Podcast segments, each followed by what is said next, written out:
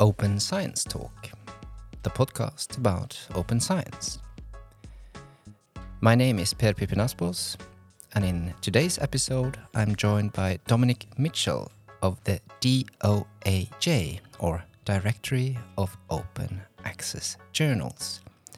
Welcome to the podcast, Dominic. Thank you. It's great to be here. We are now making this recording during the Munin conference in Tromsø. So the first mm. uh, question: uh, Have you been to Tromsø before?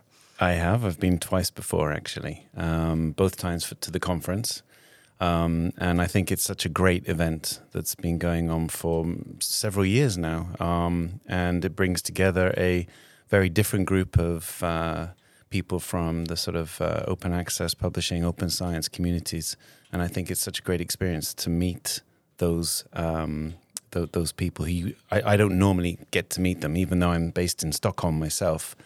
Um, so I've I've always enjoyed it. I've always thought it's a good size. You know, it's not too big, it's not too small, and I think it's a really great community.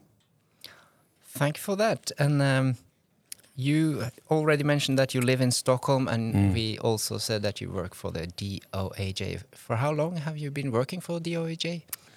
Um, so uh, yeah, I've been working for DOAJ for uh, ten years, and I was uh, introduced to Lars Bjørnshauge, the founder of DOAJ, by Caroline Sutton, and who is uh, a mutual acquaintance. And um, Caroline introduced me to Lars, and uh, we started working together since then. And DOAJ has grown uh, over the last ten years, and we're really sort of been trying to uh, increase the profile and the structure and the, um, the the capacity of DOAJ. It's been a really exciting adventure. Yeah, you speak about capacity because I noticed that you have literally thousands of journals mm. in there. Mm. So, how do you compile these journals and how do you verify that these journals are open access as the directory of open access journals is supposed to be a directory of strictly open access journals, I guess. That's right. It's only um, uh, peer reviewed gold or diamond open access journals. And I think um, the current count is 18,600 journals. And, and we receive um, sometimes up, or up to a thousand applications a month from journals that want to be indexed. Um, and we have a team of volunteers and we have a team of uh, a sort of a full time team who work with us. And um, we really just we just process through those applications. We have dialogues with the applicants who are often publishers or editors of the journals. We receive applications from all different sizes of publishing organizations, from the very very large commercial publisher down to a very small, individually led journal that's run by one person doing it for the love of their subject matter. And we, we process those applications, everyone gets the same treatment. We've, we're very proud of the fact that the turnaround time uh, about five or six years ago was really bad, but we've brought that down to less than three months now. So, uh, and it's all down to this wonderful team of editorial uh, staff that we have who are working for us and our fantastic volunteers. Yeah, you mentioned from the very small journal publishers that run literally just one journal mm. to to the big publishers that have uh, gold open access or even diamond open access journals in their portfolio. Um, there's also some talk about predatory journals. Uh, I guess you wouldn't want them in there, would you? Uh, how can you go about 18,000 journals and verify if some or other shouldn't be there? So we have a we have a, a, set of basic criteria that are published on our website, and those criteria have been chosen to act as a filter, um, and so that everybody, every journal has to pass a certain mark for them to be able to show us that they are well-intentioned, proper publishing out, outfits, and those criteria are uh, easy to meet and often, what we find is with the uh, the predatory, or as we call them, questionable journals, um, they they don't bother to meet a lot of those criteria. Some of them don't even have one of the very basic criteria, which is for us having an ISSN number. They don't do that, so they can't get into DOAJ because they don't meet those basic criteria. We also have a um, quality team and they specialize in, in investigating applications from journals that seem questionable when they apply. Um, and they do an amazing amount of work studying those applications from journals that we're just not sure about. Um, but I am I'm so confident that we have reduced uh, the number of uh, predatory journals in DOAJ. It was a problem at one time. In 2015, we made all of the journals reapply when we extended our criteria. And we lost a lot of uh, predatory journals. Unfortunately, we lost some, um, you know, sort of proper journals as well. But over time, they've started to reapply and come back to us. Um, so we're, you know, I, the the amount of time that we put into keeping the quality of the journals in DOAJ high is uh, really, really something.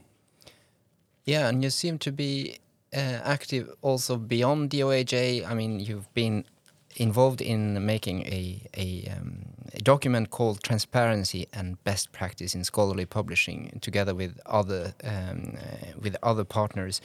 And I, I, just noted the fourth edition mm. is out this autumn, 2022.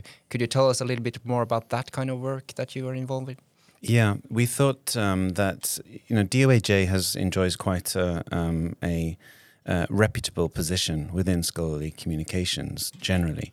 It's important to note that the principles aren't just about open access, but they're about sort of you know scholarly publishing um, best practice. And together with OASPA and WAME and COPE, we um, wanted to lay out some principles that would help guide journals um, sort of establish themselves as proper publishing outfits. The um, the fourth edition was probably the largest revision that we've done um, because we were very conscious that it falls short in previous previous versions, and that we wanted to make sure that it also um, had some value moving at least sort of five years into the future. So you know, we tried to gaze into our crystal balls and adapt the principles so that they would still be applicable um, again I think it's I think you know it's lovely when we see them quoted. It's lovely when we see them used. Um, they are just they are guidelines. They're they're not rules. But um, I know that COPE, for example, bases a lot of their membership criteria on those principles, and it's really good to see those being used.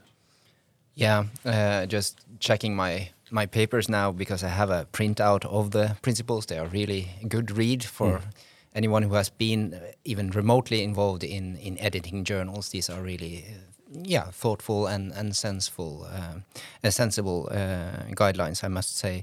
Um, just to bring our listeners on board, COPE is the Committee on Publishing Ethics. It's an in international entity, right? That's right. Yes. And the other uh, mentioned was OASPA, the Open Access Scholarly Publishing Association, and finally this the World Association of Medical Editors. Why specifically medical journals? Um, I think you know there's a we see that there's a lot of um, publishing um, standards, best practices, and advances have been made in the uh, scientific, technical, medical journal world, um, and having a uh, the World Association of Medical editors on board, which focuses on the individuals, the editors who are running and controlling these these these journals, controlling the editorial output. It's it, it's a very different focus. The other three organizations, DOAJ, COPE, and WAME, they're focused on the journals as as entities. WAME is able to bring to the table very specific experience about what it's like for these individuals who are trying to you know make sure that their journals adhere to these principles but also specifically medical journals where some where there's been a lot more, um, you know, they, have already had lots of discussions around special issues. They've been working with um, um, uh, data sets and things like that for, for, for a long time. And um, WAME just brings a really good alternative view to, to setting out those principles for us. Another thought I had before this podcast interview was how are you actually financed in DOAJ? I mean, you are several people working there. Uh, yeah. We uh, we're extremely lucky in that we survive on donations. Um, one of the uh, big pieces of work that Lars did, and now that his successor Joanna Ball does is that she um, they go around and they encourage libraries, universities, funders, publishers to support us. So we survive purely on uh, on donations that are given by those different organizations, and we have organi- we have. 85% of our funding comes from universities and research centers and academic libraries, and the and 15% comes from publishers. Um, so we're you know without without that money, DOAJ wouldn't be able to do anything. So thank you so much. And um, is there anything else you would like to inform our listeners about uh, DOAJ towards um, the end of this podcast? well, next year we're celebrating 20 years. Um, we're going to have some uh, some events to mark that occasion. Um, it's appropriate that uh, that we will be remembering some of the work that Lars has done over the years, but that also um, we'll be looking forward to what the next 20 years of DOAJ will bring, and we hope that DOAJ will continue to grow and uh, and sort of be the amazing resource that people rely on. Dominic Mitchell, thank you so much for coming to the podcast. Thank you. Open Science Talk is produced by the University Library at UiT, the Arctic University of Norway. Thanks for listening.